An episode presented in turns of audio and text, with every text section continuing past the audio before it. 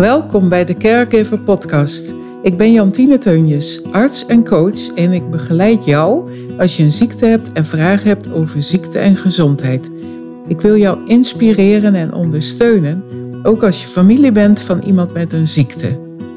In deze podcast zal ik persoonlijke dingen met jou delen om jou te inspireren, maar ga ik ook in gesprek met mensen die inspirerende dingen over ziekte of einde levensfase te delen hebben.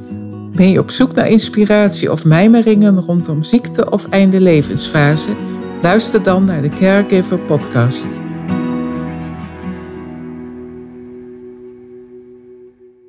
Goedemiddag. Ik uh, zit hier met Kat Kolno en ik ga haar interviewen omdat zij een heel uh, mooi verhaal te vertellen heeft over meerdere dingen. En Kat en ik kennen elkaar op een hele speciale manier.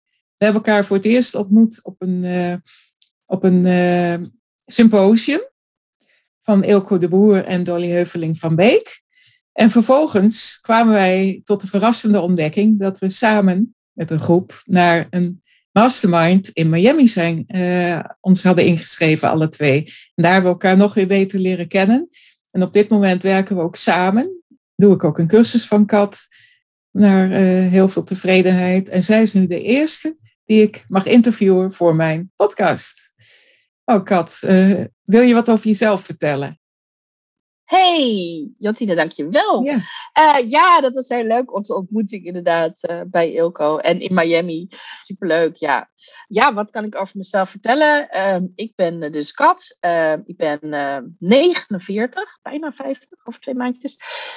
Um, ik, ehm, ja, ik noem mezelf goudzoeker. Mm -hmm. ik vind het heel leuk om met mensen op zoek te gaan naar wat hun nou uh, rijk en bijzonder maakt, wat hun goud is. Uh, uh, en het goud, dat zie ik als alle levenservaringen, alle dingen die je in je leven hebt opgebouwd, eh, je kennis, je, je inzichten, je levenslessen, dat is allemaal je goud. En ik vind het tof om met mensen te onderzoeken van wat is het dan precies en hoe kan je het gaan delen met andere mensen. Dus daar geef ik onder andere ook online cursussen in en ik doe ook een beetje coaching. En uh, ja, dat is het een beetje. En ik woon in, in mijn uppie in Amsterdam. Mm -hmm. Ja. Dus dat.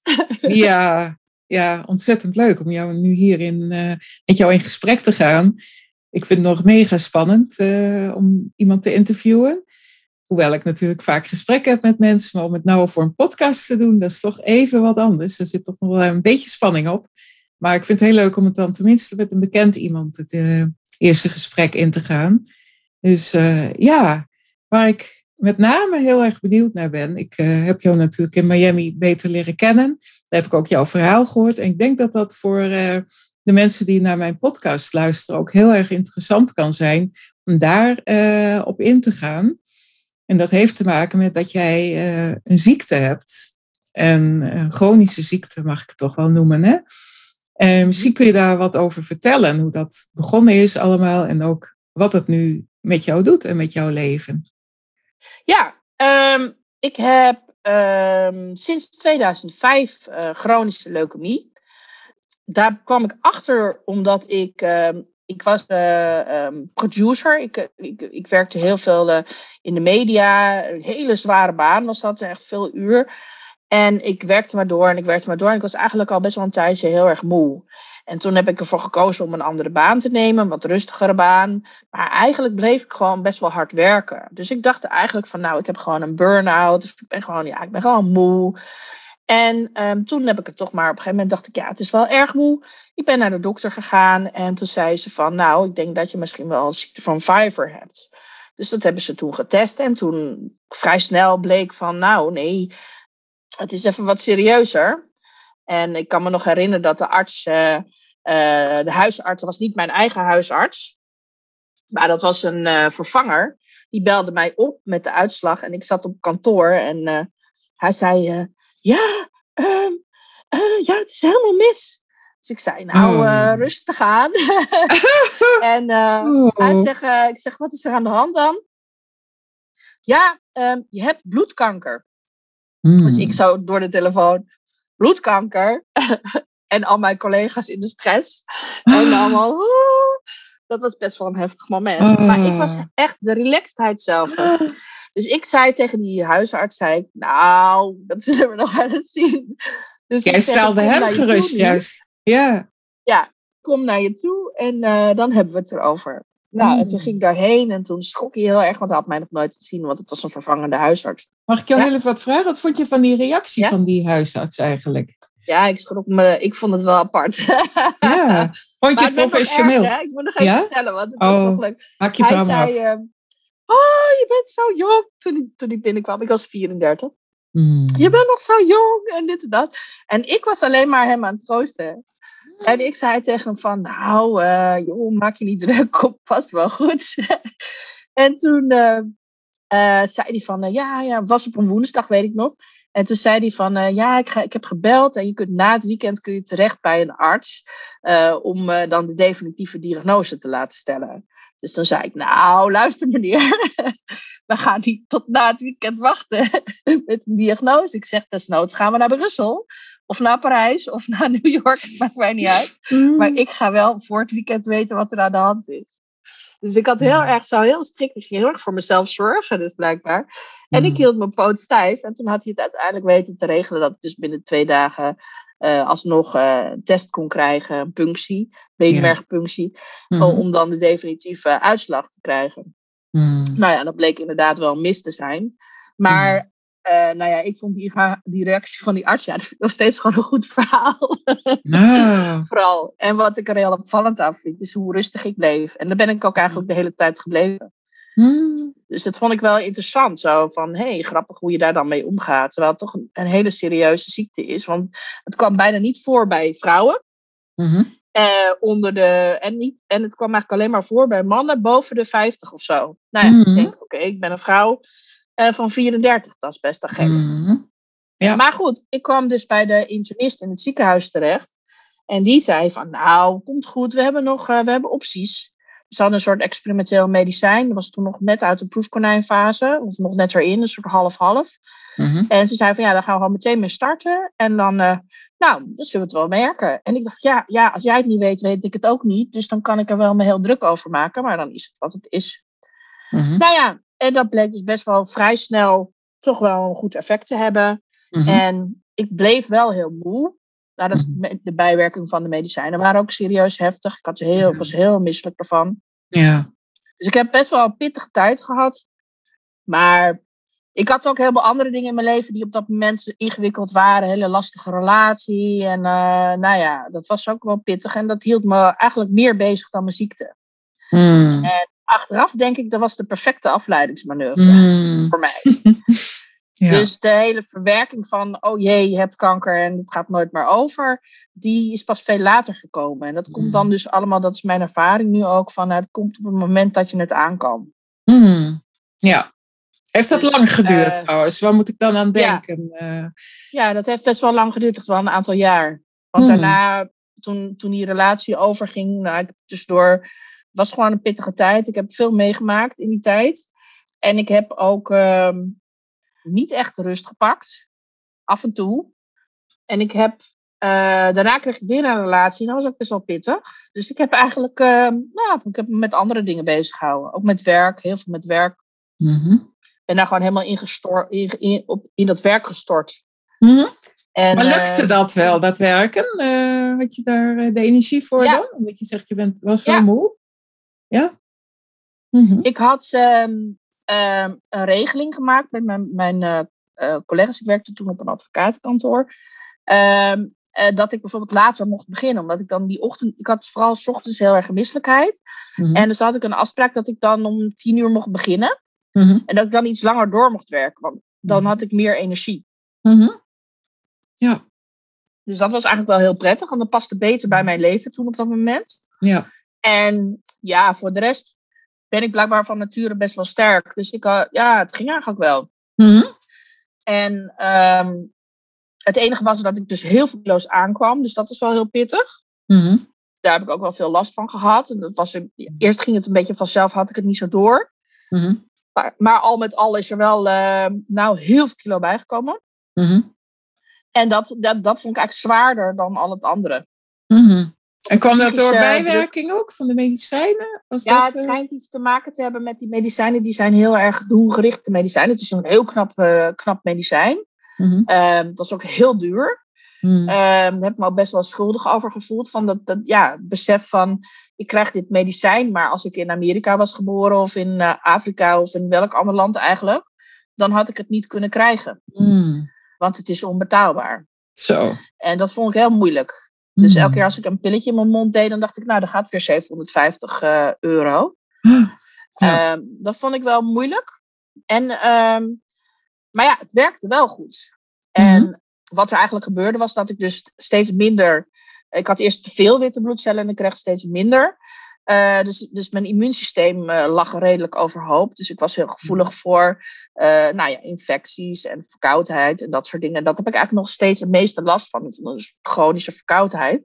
Ja. En nou ja, gewoon dat het immuunsysteem een beetje, ja, het is gevoelig, laten we het zo zeggen. Ja. En, maar wat het medicijn dus ook deed, was dus ook blijkbaar een soort van ja, eiwitten aanmaken die dus uh, ja, het vrouwelijke hormoon blijkbaar stimuleren of zo. En uh, nou, dat was niet helemaal goed.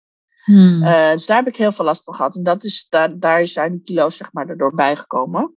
Maar had je ook hormo ja, hormonaal... dat het lastigste van die hele ziekte. Had je ook hormonaal gerichte klachten, zoals opvliegers of dat soort dingen? Of nee. dat niet zozeer? Nee. nee. nee. nee. Nee, dus het was, dus het was niet zozeer van uh, dat ik in de overgang kwam of zoiets mm. dergelijks. Dat, dat is nu wel aan de orde, maar dat was toen niet zo. Nee. En uh, nou ja, goed, het, al met al, ja, ik kwam gewoon kilo's en kilo's aan. En nou ja, voor de rest heb ik eigenlijk, uh, was ik gewoon chronisch moe. Ja, daar, daar raak je ook aan gewend. Mm -hmm. Dus je moet de lat een beetje, een beetje lager leggen. En wat ik geleerd heb daarvan is dat je, nou ja, ik mag, kan natuurlijk best wel een keer een feestje doen, maar ik, word wel, ik ben wel selectiever in waar ik mijn energie aangeef. Mm Dus ook bijvoorbeeld dingen die me superveel energie ko kosten, die doe ik dan niet meer. Nee. Um, ik kon ook bijvoorbeeld verplichte verjaardagen met, met kringgesprekken met achterburen van de achterburen van die zijn kennis mm. van die zijn achterneef. Daar ging ik mijn tijd niet meer aan besteden. Nee. En eigenlijk heeft het ook wel veel helderheid gebracht. Zo van, nou, ik doe, als ik kom, dan ben ik er. Dus ik mhm. ben uh, veel meer geworden van de graag of niet. Dus als, dus als ik op je verjaardag kom, dan weet je zeker dat ik echt graag kom. Mhm. En als ik uh, naar een event ga of weet ik wat, dan heb ik erover nagedacht dat ik dan twee dagen daarna uh, niks te doen heb. Of in ieder geval mhm. dat ik dan rustig aan kan doen. Ja. En ja, ik heb mijn leven er een beetje omheen gebouwd. En ja, tot dusver werkt dat best wel goed. Mhm. En ja, op een gegeven moment had ik wel zoiets van, ehm, ja, ik wil toch nog wel weer wat meer mijn hart volgen, wat meer doen wat ik echt leuk vind. Mhm. Ik merkte ook dat ik op mijn werk, ja, mijn creativiteit niet helemaal kwijt kon. En dat dat ook weer een soort van, toch wel weer een burn-out klachten veroorzaakte. En toen heb ik ervoor gekozen om uh, in overleg met de arbo-arts, dat was een topgozer, die zei van, Mhm. ja, je moet gewoon één dag in de week je eigen tokootje beginnen. Mm. Ja. Want dan kan je lekker, heb je, kan je de regie weer een beetje terugpakken. En dan ben je baas over je eigen dingetjes en je eigen tijd. En dat voelt lekker. En dat Mhm. was een heel goed advies. Dat heb ik Ja. meteen te hard genomen. Mhm. In 2012 ben ik toen voor mezelf begonnen. ehm, naast mijn baan. Zo was best veel. Maar ik werd er ook heel blij van. Mhm. En toen heb ik dat twee jaar gedaan. En toen hebben ze me uiteindelijk liefdevol ontslagen. Mhm. En dat was best wel heftig, want ik dacht, ja, daar gaat mijn zekerheid. Ik heb al geen Ja. zekerheid op gezondheidsvlak. Eh, nou, op, an- op relatievlak was het ook eh, heftig. En ja, dus ik denk van, oei, oei, mijn laatste stukje zekerheid gaat hier de deur uit. Maar uiteindelijk is het wel een zegen gebleken. Ja. Ik zeg niet dat het makkelijk was, maar het was wel eh, goed. Ja. Dat je gewoon mee kan veren. Ja. Het klinkt heel krachtig als ik jouw verhaal zo hoor. Je echt, eh, Ja. Een stuk zijn dingen je overkomen, maar je hebt wel eh, op de een of andere manier eh, een houding aangenomen. Een hele sterke houding om dus zo goed mogelijk met dingen om te gaan en mee te veren, inderdaad, wat je al zegt, met de dingen die gebeurden. En daar ook een eigen weg in geprobeerd te vinden. Dat is heel Ja, mooi. ja. Heel goed. Ja, ik zie dat ook echt wel als een cadeau van zeg maar, alles wat ik meegemaakt heb. Mhm. Eh, want intussen tijd was ook in 2012 is mijn vriend overleden. Mhm. Eh, dus dat was ook een hele heftige periode. Ja, dan was ik daar weer meer mee bezig dan Ja. met mijn ziekte. Ja. Eh, ik denk eigenlijk dat ik pas vanaf 2014 ongeveer. Nou, want toen had ik ook een beetje rouw weer van dat ik mijn, mijn hele geliefde baan bij het advocaat. Ik vond het, ik vond het wel. Het was niet mijn ding, maar Mhm. ik was wel, het was wel mijn familie, mijn collega's. Was ik heel. Het was gewoon een warm bad met fijne mensen. Mhm. En dat miste ik wel echt in het Mhm. begin. Dus ja, ik ben daar echt de hele tijd mee bezig geweest en niet met mijn ziekte. Dat is eigenlijk pas veel later. Volgens mij 2015 of 2016, toen ben ik daar pas een beetje aan gaan van, oh, by the way, oh ja, ik heb toch wel veel meegemaakt. Ja. Dus, eh, maar ja, goed, dat komt allemaal op zijn tijd en ook op, op de manier waarop het moet komen. Die, Ja.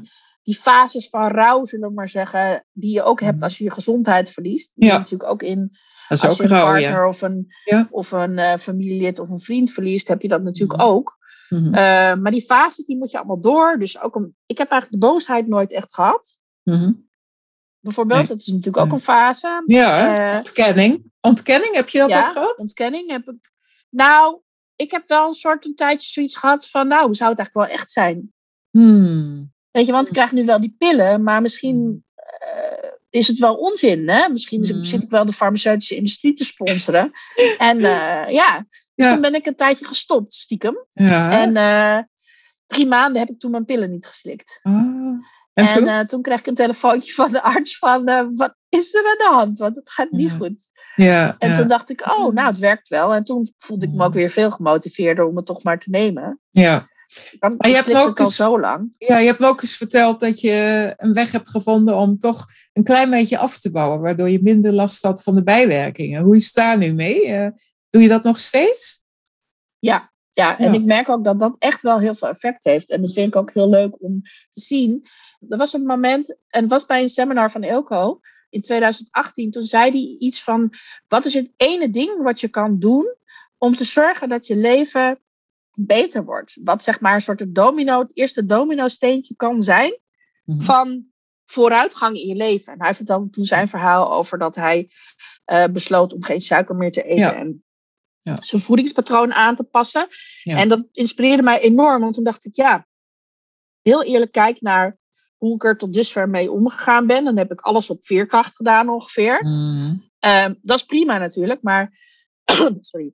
Eh, dat is natuurlijk, ehm, ja, daar kan je niet oneindig op bouwen. Op, op, op, eh, ja, dat je nou toevallig doorzettingsvermogen hebt op dat vlak.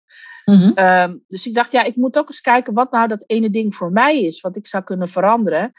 En heb ik niet met mijn ziekte toch een beetje, zoals dat dan in het Engels noemen, gesettled for less. Dus met andere woorden, van geaccepteerd dat het nou eenmaal maar zo is dat ik 45 kilo of weet ik veel superveel ben aangekomen. Mhm. Eh, dat ik eh, altijd misselijk ben s ochtends. Eh, dat ik eh, ja, gewoon met veel minder energie moet toedoen dan iemand anders. Mhm. En dat ik altijd zo'n keuzes moet maken, omdat ik gewoon anders straf krijg. Mhm. En toen dacht ik van ja, heb ik wel alles gedaan wat er in mijn macht ligt om, ja, om het zo goed mogelijk te maken? Ja. Of heb ik gedacht van nou, het is maar zo. En toen kwam ik tot de conclusie dat ik toch wel een beetje mijn schouders opgehaald had. Mhm. En toen dacht ik van nou, wat kan, waar heb ik nou invloed op? Hè, Mhm. Want je hebt natuurlijk op een hele, kijk op die ziekte verder. Ja, blijkbaar is die er en daar kan ik niet zo heel veel aan doen. Maar ik Mhm. kan natuurlijk wel iets doen aan alles wat er omheen zit. Ja. Dus toen ben ik eh, begonnen met eh, Wim Hof techniek. Daar was ik heel erg door geïnspireerd. Dus de ademhalingsoefeningen, die gaven me heel veel energie. IJsbaden, eh, elk kwartaal ongeveer koud douchen. Mhm. Elke dag twee minuten koud douchen. Doe ik niet elke dag, maar wel vaak. Mhm. En eh, zoveel, eh, zoveel stappen per dag lopen. Mhm. Dus dat heb ik opgebouwd. Ja. Anders eten, dus ook inderdaad de suiker meer laten staan. En nou ja, in mijn voedingspatroon toch nog iets meer op mijn intuïtie gaan. Dus ook in de supermarkt niet ja, bij de groenten echt gaan voelen van wat heb ik nu nodig. Een soort intuïtief eten. Mhm. Ik heb ook al een tijdje intermittent fasting gedaan. Ben ik net mee gestopt. Omdat ik toch Ja. het gevoel had dat ik misschien wel tekort aan het opbouwen was. Het is Mhm. niet voor iedereen geschikt. Nee, nee, Het heeft een tijdje voor mij wel gewerkt, maar het werkt nu niet meer. nee. Eh, misschien ook omdat ik dan nu in de overgang ben. Zou kunnen. Maar Mhm. in ieder geval, dus, eh, ik, ik ga heel erg op, op wat mijn lichaam zegt. Ja. Dus slaap heb ik ook mee, eh, daar heb ik heel erg mee geworsteld. En daar ben ik nu, heb ik ook wat meer onder controle van eh, hoeveel uur heb je nodig. En ja, weet je wel, gewoon wat meer naar je Mhm. lichaam luisteren en niet door. Maar echt wat jouw lichaam nodig heeft. Het, eh, Ja. Exact. Want het is voor ieder mens anders. Daar ben ik wel echt anders. En, en het is dus ook niet zo van als het eenmaal, als je nu deze weg kiest, dat dan altijd die weg moet zijn. Want je verandert als mens ook persoonlijk. Verander je natuurlijk ook. Winter, zomer, herfst, lente is ook nog verschillend. Ja. Dus daar, daar kan je ook rekening mee houden. Dus ik ben mezelf mhm. eigenlijk een beetje gaan onderzoeken. En uh, gekeken van, nou, wanneer heb ik nou het meeste energie op een dag? Moet ik dat soort werkzaamheden dan om die tijd doen? En nou, dan moet ik mhm. dan gaan lopen, want het voelt goed. En nou ja, dat pas ik dan elke keer weer aan als ik weer voel van, mhm. oh, nou moet het weer anders. Ja. En het heeft dus uh, resultaten. Want mijn arts die was echt helemaal verbaasd. Die zei van, hoe kan het nou? De mhm. uitslagen zijn ineens veel beter. Mooi. Ja, heel bijzonder. Dus ja, stop.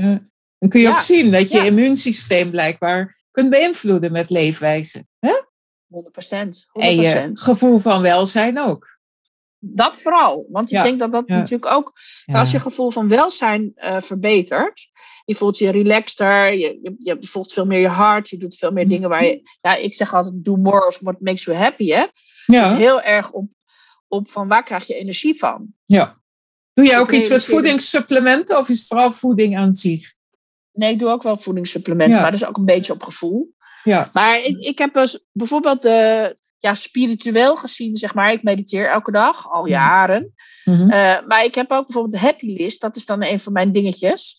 Mm want ik kwam erachter, ik focuste de hele tijd op dat ik geen energie had. Dat mhm. ik zo moe was. Mhm. Toen dacht ik van, ah, dat is helemaal niet de goede focus. Mhm. Dat zegt mijn guru Tony Robbins, die zegt dat ook. Hè? Where, where focus goes, energy flows. Dus wat je aandacht geeft, groeit. Ja. Dus als je het verkeerde aandacht geeft, dus dat je geen energie hebt, dan groeit dat gevoel. Mhm. Dus je moet gewoon de energie verleggen. Dus je moet mhm. aandacht geven aan waar je wel energie hebt. Dus toen dacht ik, oh, dan moet ik gewoon allemaal dingen doen. Ja, die klinkt als heel logisch, maar voor mij was het echt zo, wow. dat je dus gaat doen waar je wel energie van krijgt. Dus ik ben gewoon daar mhm. veel meer focus op gaan leggen. En voedingssupplementen helpen mij wel. Dus ik, ik stik wel een bepaalde uh, uh, spullen die uh, zeg maar je immuunsysteem boosten. Mm Bijvoorbeeld ashwagandha, dat schijnt een, een, van een bepaalde iets te zijn wat heel goed werkt. Visolie, sowieso neem ik veel kokosolie, dat soort dingen. Mm omdat ik weet dat dat gewoon ja, voor mij best wel goed werkt. Ja. Dus dat soort dingetjes uh, doe ik wel. Ja. Ja, dus eigenlijk. Uh, en het moet telkens wel weer een beetje bijgestuurd worden. Maar ik, ik heb wel het gevoel dat ik het, dat ik het geheim tussen aanhalingstekens dan een beetje in handen heb. En ik kan het hmm. dus gewoon bewijzen met uitslagen. Ja, prachtig. Het afgelopen jaar had ik stress.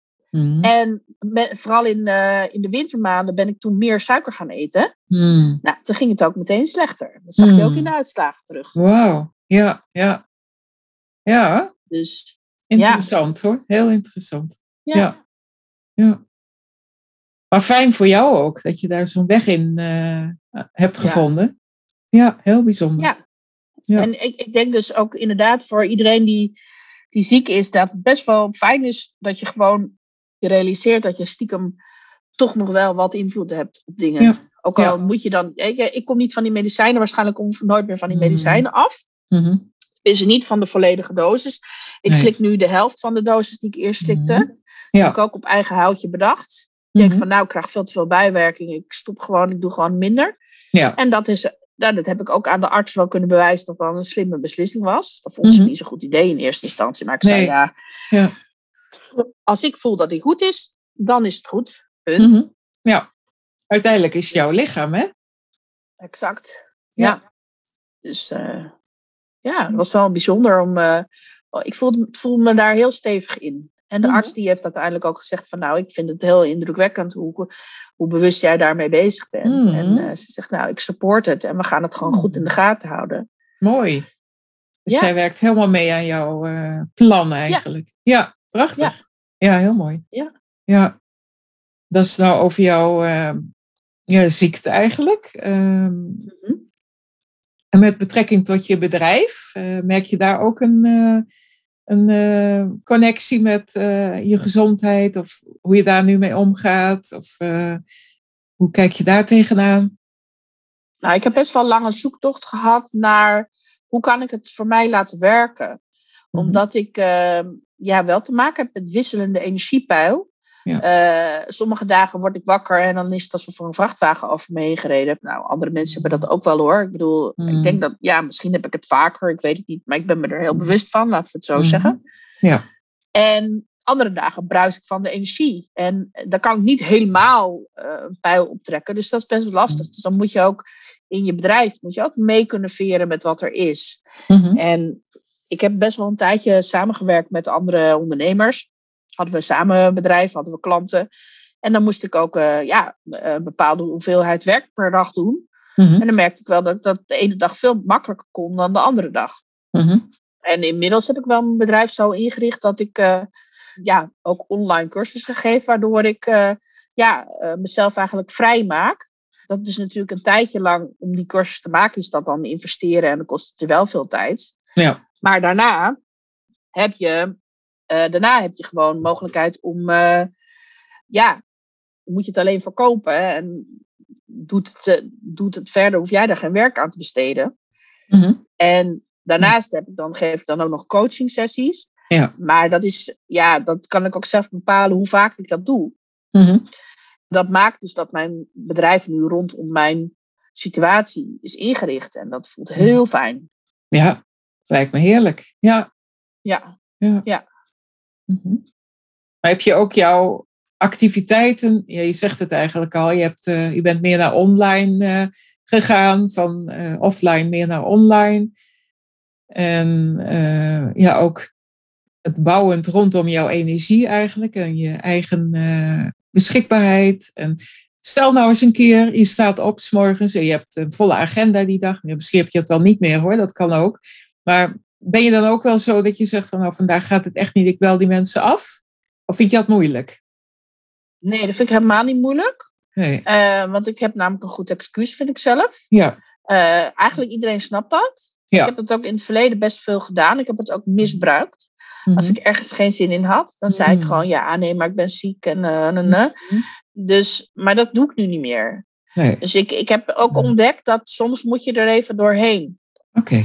Alleen als ik echt heel ziek ben, dan ga- zeg ik het wel af. Mhm. Maar ik probeer het wel eh, te kijken van, ja, weet je, hoe, hoe, hoe, hoeveel energie kost het me? En hoeveel, bijvoorbeeld als ik een, een, eh, een online cursus moet geven. Mhm. eh, dat vind ik ook heel erg leuk om te doen. Mhm. Daar krijg ik ook energie van. En dan ga ik het gewoon afwegen tegen elkaar van, nou... En met mijn cursisten heb ik wel het idee, want het zijn gewoon, het is gewoon een fijne groep mensen, Mhm. ehm, die ook gewoon prima snappen als ik even niet zo helemaal strak in de make-up zit. En als het, eh, Mhm. ja, als het een beetje misschien wat chaotischer is dan normaal. Ja. Tuurlijk. Heel wat anders als je een presentatie moet geven voor een eh, multinational of zo. Hè? En daar, Ja. daar heb ik het ook wel op ingericht. Ja. Maar ik durf wel te zeggen van, oh, vandaag gaat het echt niet. Mhm. Als ik dat zeker weet. Maar ik Ja. voel nu veel beter ook van, eh, vind ik het gewoon spannend? Is het eigenlijk angst? Mhm. Of eh, heb ik hier echt last van mijn ziekte? Ja. Dus dat is ook wel een heel fijn voordeel weer. Dat Mhm. ik nu merk, oh, ik vind het gewoon spannend. En die Ja. spanning uit zich in mijn lijf. Ja. Als ik iets moet doen wat ik eng vind, dan krijg ik geheid buikpijn. Ja. Of Ja. migraine, een van de twee. Ja. Nou ja, met migraine, als dat echt heel ernstig is, dan kun je ook niet meer echt functioneren, hè, lijkt mij.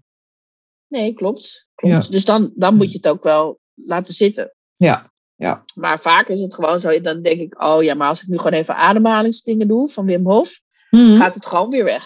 Mhm. Wat goed. Dus je hebt eigenlijk gewoon een goede toolkit inmiddels om, eh, Ja. Ja, om mee te dealen, om je dingen toch gedaan te kunnen krijgen en eh, die je echt wil doen. Laat ik het zo formuleren. en ik ken mijn trucjes. Ik ken mijn eigen smoesen. Ja, dat heb ik inmiddels ook wel ontdekt. En ik weet mijn goede momenten. Dus ik kan ook heel goed plannen van...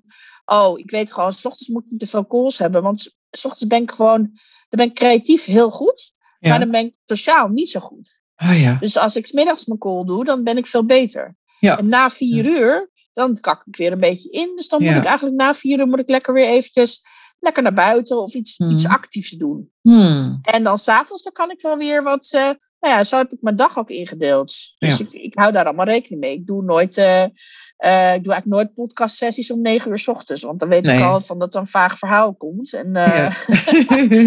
Ja, Wat terwijl goed. andere mensen juist Ja. zoiets hebben van, Ja. oh heerlijk. eh, ja, begint lekker om zeven uur. Ik begin, ik begin wel om zeven uur met werken, maar dan eerst eh, aan mezelf. Ja. Met eh, Ik snap het. meditatie, en, Herkenbaar, hoor. wandelingetje maken.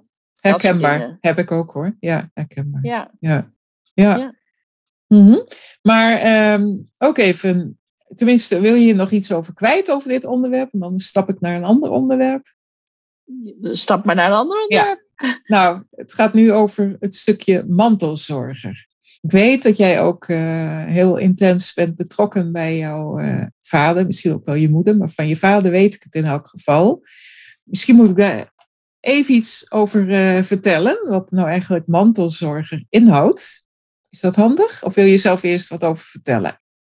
Nou, het is wel grappig, want jij zei in het, in het korte voorgesprekje wat Ja. we hadden voor deze podcast, zei Ja. jij tegen mij van, eh, ja, misschien is het eh, eh, interessant als je ook iets vertelt over jouw mantelzorg voor je vader. En toen zei ik, Ja. ja, maar ik ben helemaal geen mantelzorger voor mijn vader. Ja. Want ik, ja, ik heb, mijn vader was heel erg ziek Mhm. de afgelopen tijd. Maar ehm, ja, ik voel me geen mantelzorger, want ik was niet daar dag en nacht in Mhm. huis om Mhm. te helpen verzorgen of zo. Maar toen legde jij dus uit van dat houdt het helemaal niet in. Nee, klopt. Zal ik daar iets over toelichten? Nou, ja. man, ja, wat mij betreft is mantelzorg, dat is eh, dat je je eh, nabijstaande, dat kan een vader, moeder, eh, vriend, vriendin, partner, zoon, dochter, het kan van alles zijn, hè? Dat je die heel nauw ondersteunt. En dat ondersteunen hoeft niet per se te zijn dat je de hele tijd bij iemand bent en hem eh, verschoont en eh, wast en ehm, er continu bij bent. Dat kan ook zijn het psychische stuk. Dat je ook zelfs op, eh, op, aan de andere kant van de wereld kun je mantelzorger zijn. Want het gaat om de intentie die je hebt en de betrokkenheid bij iemand. Zo ben ik zelf ook eh, meerdere jaren mantelzorger geweest voor mijn ouders op afstand. En toen ze dan uiteindelijk eh, in het stervensproces eh, zaten, was ik er wel gewoon echt bij. En heb ik dat hele laatste proces ook eh, meegemaakt. En dan ben ik toch in beide gevallen mantelzorger. En ook het meedenken al, bijvoorbeeld telefoontjes plegen eh, met eh, instanties of, of eh, dingen regelen op afstand. Dat kan allemaal bij mantelzorgtaken horen. Dus het is helemaal niet zo dat je dan, je hebt misschien zelfs kun je het regelen dat iemand goed verzorgd wordt op de locatie waar iemand is. Of dat iemand op een goede locatie terechtkomt waar die goed verzorgd kan worden. Dat kan ook onder je mantelzorgtaken vallen. Of meedenken met juridische dingen. En dat is allemaal mantelzorg. Dus uh, dat wil ik even toelichten, ja. Dat, dat wist ik dus niet. Dus ik had echt Hmm. nou een soort, ja, je had toch een bepaald idee over van, oh, het is dit. Dus ik was al zo van, nou, maar daar kan ik niks over zeggen. Maar Hmm. over ja, de situatie met mijn vader, uh, ja, ik ben daar wel heel betrokken bij geweest. Die woonde helemaal in uh, Zeeland. Mm-hmm. Uh, dat is vanuit Amsterdam een behoorlijk ritje met Ja. de trein, want ik heb geen auto. Mm-hmm. Ik rijd geen auto, dus dat is best wel een Ja. dingetje. Ja. Maar die werd plots, plots in oktober afgelopen jaar ehm, heel ernstig ziek. En die, ze zeiden, nou, het is geen kanker, maar er waren wel, er was wel een rugbybal onder zijn oksel. Zo groot als die Mm. tumor. Mm. En nog een paar, paar andere, nou, behoorlijk eh, heftige dingen. Mhm. En ehm, nou ja, dat ging zo gaandeweg. Het werd steeds erger. En mijn gevoel zei van, ik moet daarheen. Want ik, eh, ja, dat is niet goed. Dat gaat echt ook niet de goede kant uit. En toen kreeg hij op een gegeven moment ook eh, epileptische aanvallen. Nou, mijn moeder was, eh, mijn moeder is de rust zelf normaal gesproken, maar die was helemaal Mhm. in de stress. Mm. Dus ik had ook zoiets van, nou, al kan ik niet voor hem iets doen, ik moet dan voor haar in ieder geval. Zij heeft gewoon support nodig. Ja. En gelukkig hadden ze een goede vriendin die ook eh, in de straat woont, wat natuurlijk ook wel heel fijn was voor mij. Zo van, nou, ik ik kan daar gewoon niet 24-7 zijn, want ik, mijn bedrijf loopt ook door en mijn leven loopt ook door. En plus, ik heb ook niet oneindige energie. Mhm. Maar ehm, nou ja, we hebben toch met z'n allen en met mijn broers ook eh, ja, toch die periode wel goed, eh, goed opgevangen. En Mhm. ook de huisarts was ook wel heel belangrijk. En die zag op een gegeven moment ook met de. Er bleek dus een, heel veel tumoren ook in zijn hoofd te zitten. En dat was van Mm. nou, in een week ongeveer gegroeid. Dus dat was bizar Mm. heftig. Zo. Maar dat de huisarts toen ook besloot van nou, we moeten eh, zo snel mogelijk eh, een eh, verzorgingshuis ja, huis voor hem regelen. En dat bleek ook echt vlakbij te zijn. Mm. Eh, dus dat was voor mijn moeder ook heel prettig dat ze daar gewoon naartoe kon lopen. Mhm. En ehm, mijn vader is nog vrij jong, die is 75. Mhm. Ja, hij was ook de jongste op die afdeling. En eh, ja, ze zeiden ook van, nou ja, goed, de kans dat hij hier nog weer uitkomt, hij kon niet meer lopen en zijn arm deed het niet meer, is heel groot. Dus wij hadden ons daar al helemaal op ingesteld. Nou, de gesprekken over van wat als het nog erger wordt en eh, wat als functies uitvallen, weet je wel. Ja, nou jij kent dat natuurlijk, want dat is jouw vak. Ja. Eh, dat is ook jouw, jouw, nu ook wat je natuurlijk aanbiedt aan mensen om daarover mee te denken. Ik heb daar toen met jou ook over gesproken van, eh, nou, ja, wat zijn de dingen waar je op moet letten en hoe werkt dat Mhm. eigenlijk? En stel dat je euthanasie zou willen, Ja. eh, wat, wat, wat mag er wel, wat wat mag er niet? Ja. Eh, maar ook met zo'n verzorgingshuis, van wat zijn je, ja, weet je, wat, wat kan je verwachten? Ja. En ik heb toen heel veel aan jou, jouw advies ook gehad. Ik heb dat toen ook doorgegeven aan mijn ouders. Mooi. Maar het ging echt heel erg slecht met mijn vader. Mhm. Hoewel die wel heel blij was in dat, in dat verzorgingstehuis en daar ook wel eh, iets van maakte. Dat was ook wel heel interessant om te zien, die veerkracht die daar ook naar boven kwam. Mhm. En eh, ook wel een beetje het soort schikken in het lot van, nou, het is maar zo. Ja. Eh, ja, als dit het is, dan heb ik toch heel veel, heel veel toffe dingen meegemaakt. En nou, het huis was een soort van af. En zo'n gevoel van, Mm. nou, ik kan het goed achterlaten. Mhm. En ja, nou ja, uiteindelijk is het dus allemaal anders gelopen. Want hij kreeg op een gegeven moment andere medicijnen. En eh, Mhm. nou ja, hij kan eh, weer drie, drie uur achter elkaar fietsen. Eh scootmobiel gebruikt hij één keer in de week maximaal. Hij zit niet Mm. meer in een verzorgingshuis. Hij is gewoon weer thuis. Hij kan Ja. alles weer. Geweldig, hè? Wat een ja. afloop dan. In een hele korte tijd. Ja. Ik, ik, want we fi- fietsten, ik was er afgelopen week. We fietsten er langs. ehm, eh, ik ga er heel regelmatig naartoe. Meestal een paar dagen. Mhm. Echt ook om kwaliteit te hebben. Want ja, weet je, er kan nog steeds van alles gebeuren natuurlijk. Mhm. Maar we fietsten langs dat eh, verzorgingshuis waar die zat. En ook echt zo van, nou, dat is twee maanden geleden. Toen zat je hier nog en toen dacht je nog dat je, dat je laatste maand was ingegaan, zeg maar, bij wijze van. Nou, Heel apart. ja. Want wat doet dat met jou nu? eh, als, eh, ik noem het dan toch maar mantelzorger. Je hebt natuurlijk, eh, bent toch wel door een rollercoaster gegaan, lijkt mij. Ja, ja, dat was wel even een soort van pittig. En ook van dat je dan moet gaan denken van, hé, hey, hoe ga ik dat dan praktisch aanpakken? Eh afstand Vlissingen-Amsterdam. Ik kan niet zomaar, eh, ja, de trein gaat niet dag en nacht. Mhm. Wat doe ik als er nood aan de man is? Ik had altijd een koffer hier klaarstaan voor als het Mhm. moest. Ik had Mhm. ook vrienden ingeschakeld van, kan je me brengen als het, als het niet anders kan? Ja, Ja, weet je, geld voor de taxi alvast klaargelegd, Ja. bij wijze van Ja. zo, zo straks zat ik erin. ja. En echt een koffer met kleren voor genoeg dagen. En echt zo. Nou ja, en mijn werk ook een beetje wel on hold gezet op sommige momenten. Zo van, nou jongens, ik weet het nu even niet wat er gaat gebeuren. Dus ik ha- kan even niet te veel afspraken maken. Mhm. Dus alles een beetje last minute, eh, last minute afspraken deed ik alleen nog maar. Zo van, als ik Mhm. tijd heb en ik ben in Amsterdam, dan gaat het door. Mhm. En eh, ja, wat deed het met me? Ik vond het heel heftig. We hebben natuurlijk behoorlijke gesprekken gehad, maar ik vond het ook heel mooi. Mhm. En dat, Ja. dat vonden we allemaal eigenlijk. Dat we heel erg eh mooie gesprekken hebben gehad over het leven en over, Mhm. ja, eigenlijk over alles. We hebben echt heel erg genoten van, ook in het verzorgingstehuis, ook van de mensen, van de sfeer daar. was een hele goede sfeer, super fijne verpleging. Er wordt altijd over afgegeven van, nou, dat is de hel als je naar een verpleeghuis moet. Mhm. Nou, ik heb alleen maar, kan alleen maar positieve dingen over zeggen, want die mensen Mhm. die zijn fantastisch. Ja. Ehm, ja, weet je, dus ik, ik heb daar ook heel veel goede dingen gezien. En ik dacht ook, nou, het is niet je worst nightmare als je daar terecht komt. Echt niet. Nee. Want de liefde ook- die die mensen hebben. Die mensen en ook vaak mensen een roeping. Ja. Ja, ja. nou, dat vond ik wel heel duidelijk. ja. En mijn vader voelde zich er ook heel prettig. Mhm. En ja, hij was er natuurlijk liever niet. Maar ja, het is, eh, het is dan wat het is. En Ja. eh, ik vond de verzorging, ik vond de communicatie ook heel erg goed. Mhm. Eh, met ons dan. Het was dan een soort Mhm. dossier waar je dan in kon kijken. Van wat er dan per dag allemaal gebeurde. En wat, wat, ja, zeg maar de afspraken die er werden gemaakt. Een digitaal Ja, dossier of zo, wat je kon volgen? Zoiets? En Ja. dat kon je dan als mantelzorger kon je daar dan in kijken. En dan kon je ook vragen stellen van... hé, hey, hoe gaan jullie dit aanpakken? En eh, Mhm. nou, hoe is dat afgelopen? En ik wil dat er hier meer aandacht aan besteed wordt. En eh, Mhm. nou, dat is het, het eh, was heel top. Mooi. Dus Ja, ja. Dat is weer het mooie van goed. deze tijd. Hè? Zeker, zeker. Ja. Dus kon ik ook als ik in Amsterdam was, gewoon toch een beetje betrokken blijven. Ja, Nou ja, en we hebben heel veel gebeld. En eh, ja, gewoon eh, echt mooie gesprekken gehad. Dus ja, weet je, Mhm. dat pakt niemand je meer af. nee. En eh, hoe gaaf is het dat je dan nog de kans krijgt om er nog veel langer van te kunnen genieten. Dat is helemaal top. Ja, Dus Oh. ja, ik ben, kan alleen maar dankbaar zijn. En Mooi. ja, ik, Ja. Weet, ik weet gewoon, ik was ook wel realistisch. Ik denk, nou, als het niet goed komt, ik had het gevoel van, nou, het komt goed. Mhm. Maar ik denk, ja, als het niet zo is, ja, weet je, ik kan, ik kan het wel.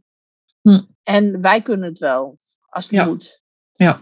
Zo'n soort van, ik geloof niet zo heel erg in dat iemand van jou is, zeg maar. nee. Eh, dus in principe kan je ook niet iemand verliezen. Dus iemand loopt, ja, iemand is gewoon een ziel in een jasje, zo, zo zie ik dat dan. Mhm. En die Mhm. loopt met jou mee, Mhm. zolang als hij mag. En zolang als het kan. Ja. En, zolang als het... en dan gaat hij weer andere kant op, maar die is niet Ja. weg. Nee, Zoals mijn partner, die is overleden, die, ja, die is ook nog steeds. Mhm. Maar die is al negen jaar dood. Ja. Ja. Ja. Mooi Dus, dat je dat eh, zo en daar was ziet. ik Ja. ook heel intensief bij, bij, die, bij zijn, eh, zijn eh, ziektebed. Dat duurde Mhm. een maand. Dat was een maand lang leven tussen hoop en vrees. Dus daar had ik wel een Mhm. beetje zo'n gewoon een beetje zo'n déjà vu'tje de afgelopen tijd. Van, oh jee, ik weet hoe heftig dit is. Ik heb dit al een keer meegemaakt. Ja. Maar goed, dat je het al een keer meegemaakt hebt, maakt ook dat je weet dat je het overleeft. Ja. Uh, ja, het klinkt heel stom, maar ik, heb, Mhm. ik heb echt een hele strakke regel. Zoiets van, ja, als je er niet dood van gaat, dan overleef je het. Dus, Ja. ja, Ja. nou ja, en dat is dan, en hoe dan? Ja, nou ja, Mhm. goed, soms moet je dus door een beetje door een zware tijd heen. Ja. Ja, Maar even, even een vraag daar nog over. Jij zegt eh, als je het overleeft, maar je hebt natuurlijk wel manieren waarop je het overleeft. En heb je daar ook wel eh, gesprekken met hem over kunnen hebben? Van, eh, stel je nou eens voor in een slecht geval dat dat of dat gebeurt. Sta je dan ook open voor nou, een andere manier van omgaan met dingen? Stel, hij zou echt steeds zieker zijn geworden. Had je dan ook een weg in durven slaan van ja, een ander beleid, minder eh, Eh, op levensverlenging, meer op. euthanasie? Of, eh, Kan, maar eh, hoeft of niet juist niet? Ja. Ja, kan. Nou, daar hebben we het heel sterk over gehad. Want hij zei van ja, als ik niks meer kan en niks meer weet en mijn hoofd valt uit. Ja, met, negen tumoren in je hoofd kan natuurlijk van alles gebeuren. Daar was hij ook het meest bang voor. Dat Mm. nou ja, de functies vallen uit. Je, je Ja. arm doet het in één keer niet meer. Je hebt Ja. in één keer geen controle meer over dingen. Ja. Ehm, hij kon niet meer lopen van de een op de andere dag. Mhm. En die epileptische aanvallen, nou, die zijn met medicijnen natuurlijk prima te onderdrukken. Maar Mhm. eh, nou, die angst is er natuurlijk wel voor. Oei, oei. Mhm. Wat als eh, ik straks alleen nog maar kwijlend in bed kan liggen? Ja. En eh, ja, weet je, de een kan daarmee, die heeft zoiets van, nou ja, dat is ook leven. En de ander Mhm. zegt van, nou nee, dat wil ik niet. Ja. Liever niet meemaken. Nou, en Mhm. ik ben dan zo van, ik kan me dat helemaal voorstellen dat je dat niet wil. Mhm. En, en ik geloof heel erg in zelfbeschikkingsrecht. Mhm. Dus als iemand aangeeft van nou, ik wil dat niet, dan ga ik niet zeggen van eh, ik ben niet zo'n egoïstisch. Ja, ik vind dat dus egoïstisch. Dat je Mhm. dan zegt, jij moet blijven, want ik kan jou niet Mhm. missen. Mhm. Snap je Ja. wat ik bedoel? En, ik snap eh, het dat ik helemaal. Ja. Dat had ik met mijn partner ook. Ik voelde gewoon van hij blijft voor mij, maar hij moet, hij moet niet voor mij blijven. Hij moet gewoon, als het tijd is, dan moet hij gaan. Ja. Het is Dus zijn zei eigen pad, ga hè? maar op reis. Ja, Ja. Ja. ik zeker. zei ga maar op reis, want daar hou je zo van. Ja. En dat voelde ook als een hele goede beslissing voor mij. En ook, ja, Mhm. weet je, liefde is loslaten. Mhm. Eh geloof ik echt heel erg in. Hm. Dus ja, weet je, en als je van iemand houdt, dan wil je gewoon niet dat die gruwelijke pijn leidt. Dat, ja, Nee. ik weet niet hoe je dat kan, of je hart kan verkrijgen. Dus ik denk dan van, ik zeg niet dat je alles en iedereen de hele tijd maar moet verdoven als er maar een klein pijntje is, want er zit wel een grens aan. Tuurlijk. Ja. ik, ik, ik, geloof niet dat je alles, weet je wel, van oh, stop er maar een pilletje in. Daar Mhm. ben ik ook niet voor. Nee. Want het lijden hoort ook bij het leven, maar niet, Mhm. het hoeft niet ondraaglijk te zijn. Ik bedoel, Nee. Nee. ja, ik heb mijn vriend zien lijden. Nou, ik vond het hardcore. Ik dacht, nou, Hmm. dat zou niet moeten mogen. Ja. Zoveel pijn en zoveel, eh, zo. Ja, dus, eh, en dan ben je blij als iemand, eh, nou ja, als, als, als de conclusie is van, nou, eh, het is klaar. Dan ben je Hmm. blij, want dan denk je, oh, Ja. Diegene is lekker verlost. En dat ik het dan diegene niet meer heb, ja, dat is helemaal niet belangrijk. Hmm. Vind ik dan, hè? Maar ja, dat is mijn mening. Ja. Ja. Iedereen heeft daar zijn eigen mening over, inderdaad. Maar, uh, ja, en ik ben heel close met mijn vader. Ik vind, ik, ik vind het natuurlijk een verschrikkelijk idee dat hij er niet meer is. Maar het moet ook reëel zijn. Er komt een tijd dat we er niet meer zijn. Ja. ja, ja. En dat is voor degene zelf minder erg, denk ik, want die realiseert zich dat niet. Dus voor de achterblijvers, ja, ik ben niet degene die gaat zeggen van, nou, dat mag niet. Nee. Nee, ja, dat vind ik dus. Dus ik had zoiets van, ja, als jij, jij moet daarin beslissingen nemen van wat jij uh, vindt binnen de mogelijkheden die er zijn natuurlijk. Ja. ja. En die zijn natuurlijk niet heel, ja, die zijn niet onbeperkt. Mm. Maar ja, ik denk wel van, uh, dat moet wel een beetje humaan. Dat was eigenlijk het woord wat we hadden. Het moet wel een beetje humaan blijven. Ja, ja. Begrijp dus dat uh, was wel helder. Ja, hey, fijn dat je erover kon praten, dat hij dat nog kon verwoorden. Want dan weet je ook voor, uh, als zich weer eens iets zou gaan voordoen, dan weet je ook hoe die daarin staat. Hè? Dat is gewoon heel waardevol. Ja, ja ik, heb, ik, ik vind eigenlijk in het algemeen uh, dat nogal een belangrijk gesprek. En ja, ik vind het eigenlijk best wel bizar dat, um, ja, zeg maar, zeker jongere mensen daar helemaal niet over willen hebben. Nou ja, ik bedoel, ik mhm. heb natuurlijk op mijn 34ste uh, eh, die diagnose kanker gekregen. Nou, mm. guarantee you dat ik erover nagedacht heb. Maar ik had er daarvoor mhm. al over nagedacht. Want ik heb mijn 20ste al een uitvaartverzekering genomen. Mhm. En op mijn 26e al een wilsbeschikking geschreven. Zo. Dat is niet meer actueel, want ik wil nu iets anders. Maar ja. uh, gewoon het feit dat je erover spreekt met mensen van... hé, hey, wat zou jij eigenlijk willen? Ja. Heel mooi hoor. Ja, heel goed. Van, oh, mag er niet over praten, want uh, uh, ja, dan, uh, zo zegt ze dan, dan jinx je het, dan, dan lok je het uit of zo. En, dan, mm. en ik denk, ja, hallo. ik denk mm. dat het belangrijk is dat je weet, dat mensen in je omgeving weten hoe jij het wil. Tuurlijk, vind ik ook. In mijn vorige podcast, in een van mijn vorige podcasts, heb ik het daar ook over, dat het zo belangrijk is. Ja, klopt hoor. Ja, ik vind het echt. Ik heb het met mijn vriend toen meegemaakt. Die kreeg toen een begrafenis in een, met een behoorlijk religieus uh, tintje. Nou, ik mhm. weet zeker dat als hij er zelf zeggenschap over had gehad. Als hij ergens had op. Dan weet ik zeker dat hij dat niet had gewild. Nee. En uh, ik heb nog voor hem speciaal nog. Uh, later nog ACDC en Robbie Williams gedraaid bij zijn graf. Ah. omdat ik zoiets had ah. van. Nou. Hij wilde ook geen graf volgens mij. Maar goed. Ah. Ehm, dat ik denk van. Ja, hallo het is gewoon niet wat jij wil. En hmm. uh, ja, had het maar gezegd. Hmm. En uh, hoe moeilijk het ook is soms om erover te praten. Maar ja, weet je, ik denk ja, de dood hoort bij het leven. Ja. ja. En mijn omgeving weet het wel. En die vindt het ook relaxed hoor, als ik er weer over begin. Hmm. Laatst, laatst zei ik tegen een vriend van... Oh ja, ik heb bedacht trouwens, ik wil natuurbegraven begraven worden en niet uh, gecremeerd. -hmm. Want crematie, dat is veel te vervuilend. ja, ja. Toen riep Mooi. ik dat en dan was die, die schrok daar heel erg van. Ah. Oh. het is mooi dat je het nu dus kunt verwoorden en dat je het vast kunt leggen. Ja, alleen maar mooi. Ja? Ja, en ook wat voor muziek. Ja. Ja. Het is toch fijn als mensen dat weten. Ja, en ook gewoon van, nou ja, weet je, het zegt ook heel veel over hoe je in het leven staat. Ja. Over hoe je, wat je belangrijk vindt voor je dood. En ik mhm. vind het wel een lastige vraag van, ja, wanneer wil je dan uh, dat het eindigt als in van, nou, uh, weet je, ja, je, je wil geen kastplantje zijn. Maar ik kan niet mhm. inschatten hoe, hoe, hoe iemand die in de, onder de noemer kastplantje valt zich voelt. Want ik weet niet wat daar, dat weet niemand. Anders nee. zouden we dat wel. Hè? Dus dat vind ik wel lastig, want dan denk je van, ja, mhm. weet je, wat is dat dan voor leven? Misschien is het wel super speciaal. Ja. Dat weet ik ook niet. Uh, het is inderdaad heel moeilijk in te schatten, dat klopt. En ik heb het ook wel vaak bij mensen gezien. Dat ze ofwel in coma of, of bijvoorbeeld uh, zwaar demente mensen. Die, um, je ook echt, dat ze bijvoorbeeld ooit hadden vastgelegd dat ze niet een kastplantje wilden worden.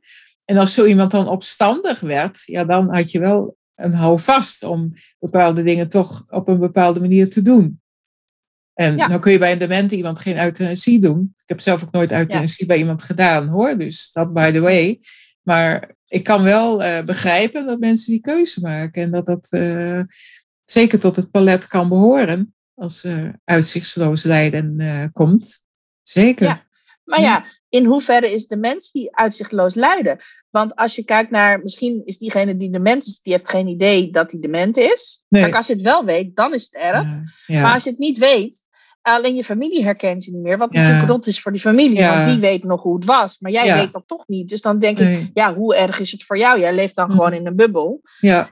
Dus dat weet ik ook niet hoor. Dan denk ik van ja, dat zijn wel uh, bijzondere gevallen. Ja, het hangt er vanaf. Als iemand echt uh, bijvoorbeeld geen zin meer heeft om te eten en te drinken. Dat heb ik altijd zeer gerespecteerd. Dat ik dan zoiets had van, dan ga je ook niet over grenzen heen. Dan ga je niet iemand dwingen om dan toch maar te eten en te drinken. En zulke families heb je wel eens die dan toch het leven willen behouden van iemand.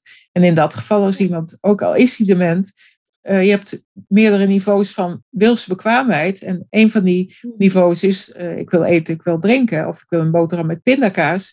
En een hoger, tussen aanhalingstekens, level is dan bijvoorbeeld van, ik uh, heb inzicht in mijn ziekte en uh, ik wil het zus of zo. Dat dan misschien niet meer, maar misschien nog wel uh, van ik wil eten en drinken. Of ik wil niet eten en ja. drinken. Nou, als iemand dat dan duidelijk aangeeft, vind ik wel dat je dat moet respecteren. ja, en dan kan de, familie nog zo, kan de familie nog zo gehecht zijn. En dan denk ja. ik, ja, weet je, maar ja, weet je, uiteindelijk, we komen alleen en we gaan alleen. En ja. Ja. ja, weet je, alle mensen die je op je pad tegenkomt in je leven, of je het nou familie noemt of niet, mm -hmm. uh, ja, dat zijn allemaal mensen die met je meelopen. Maar ja, mm -hmm. bepalen niet hoe het. Uiteindelijk vind ik dat die niet bepalen hoe het zit. Nee, klopt helemaal hoor. Ja, ik zit even te kijken naar de Eigenlijk tijd. dat ook. Ja. ja. Wat wil je zeggen? Sorry. Dat je het ook niet aan moet doen. Dat je, nee mijn, dat heb ik vroeger meegemaakt. Dat mijn moeder en haar heel veel broers en zussen, die heeft een hele grote familie, die moesten mm. toen de beslissing nemen over een zus die in coma lag. Van of dat ze wel of niet de stekker eruit zouden doen. Mm. En dan moesten ze met z'n allen, nou, ik heb dat meegemaakt. Een week lang mm. van twijfel. En oh. ja, dat was de hel. Ja. Uh, ik denk dan, nou, had, ja, zij had het niet verwacht natuurlijk. Maar nee. ja, weet je, als je toch de, bij machten bent en je hebt daar een mening over. Als je geen mening hebt, prima. Maar als je wel een mening daarover hebt, schrijf het alsjeblieft op, zodat ja. iemand het weet waar het, waar het staat. Ja. En zadel nooit alleen je familie daar later mee op. Dat is ook heel zwaar. Je hoort heel vaak, of je merkt heel vaak dat mensen zo'n schuldgevoelens krijgen als ze bepaalde gedachten hebben erover. Terwijl als het vast ligt ergens, dan uh, kunnen kinderen bijvoorbeeld ook zonder schuldgevoel uh, een bepaalde beslissing nemen of iets respecteren wat iemand altijd heeft gewild. En dan nog is het moeilijk hoor, dat, ik wil het niet bagatelliseren, maar het is wel iets uh, behapbaarder daardoor voor familie. Ja. Ja, ja. ja. En uh, ja, ik vind dat wel belangrijk. Dus ik, ik praat daar makkelijk en veel over. En uh, nou ja, dat ik ziek ben, heeft dat misschien wel versterkt, maar ook weer niet. Mm -hmm. Mm -hmm. Dat ik denk, ja, weet je, alles dat hoort allemaal bij het leven. En ziek zijn ja. kan je ook niet voorkomen. Nee. Nou, wel een beetje misschien, maar mm. je kan natuurlijk zo goed mogelijk voor jezelf zorgen. Maar je weet toch niet wat, je, wat er op je pad komt. Nou, ik denk wel dat jouw ziekte toch wel jou heeft gedwongen, een beetje, om over dat soort dingen meer na te denken dan een gemiddeld iemand, denk ik. Dat je toch wel maar zo ik deed daarvoor ook zien. al. Aha. Ik deed ja, daarvoor ook al. Ja, dat zei je eigenlijk al, hè? Ja, ja. ja, je zei al dat je op je Ja. twintigste al eh, er eigenlijk over nadacht. Ja, dat is heel mooi. Ja. Maar door omstandigheden, door andere dingen die ik meegemaakt heb, door, Ja. door eerdere verliezen die ik geleden Mm. heb. En eh, ja, weet je, dan, dan krijg je dat. Ja, nee, dat klopt. Zeker. Gewoon Ja. die realisatie dat je niet alles in de hand hebt in het leven. Maar meer dan je denkt, toch. En dat vind ik Mm. interessant. Dus de circle of, circle of influence. Mhm. Eh, dus heel goed voelen van, nou, wat, wat, wat is mijn ding? Wat is mijn aandeel hierin? En Mhm. ook, wat is de situatie en hoe kan ik er allemaal naar kijken? Je kan altijd op heel veel verschillende manieren naar dingen kijken. Ja. En door dat perspectief te veranderen, wordt het soms makkelijker. Mhm. En, Ja. en, en, en geeft het weer nieuwe inzichten die je weer kan gebruiken. En daar, daar geloof ik heel erg in. Ik vind dat heel mooi in jouw verhaal. Dus het maakt de cirkel ook eigenlijk rond aan dit gesprek, waar we eigenlijk al mee Mhm. gestart zijn, van wat, eh, hoe jij tegen dingen aankijkt. En eh, ik vind het heel mooi om hiermee ook mee te- te gaan afsluiten, dit gesprek. Ik eh, wil je heel hartelijk bedanken. Het was een heel eh, mooi gesprek. Graag gedaan. Hierbij zijn we aan het einde gekomen van deze aflevering van de Caregiver Podcast. Ik wil jou bedanken voor je aandacht. Ik hoop dat je met plezier hebt geluisterd. Als je het fijn vond om te luisteren of deze aflevering inspirerend vond, zou ik het heel erg op prijs stellen als je dan een review achterlaat op iTunes of de Apple Podcast app. Zo wordt de podcast door andere mensen nog beter gevonden. Deel de podcast in je netwerk of stuur hem door naar iemand die dit mogelijk interessant vindt. Verder wil ik jou naar mijn gratis Facebookgroep verwijzen, waarin ik jou nog meer kan inspireren. Over twee weken is er weer een nieuwe aflevering.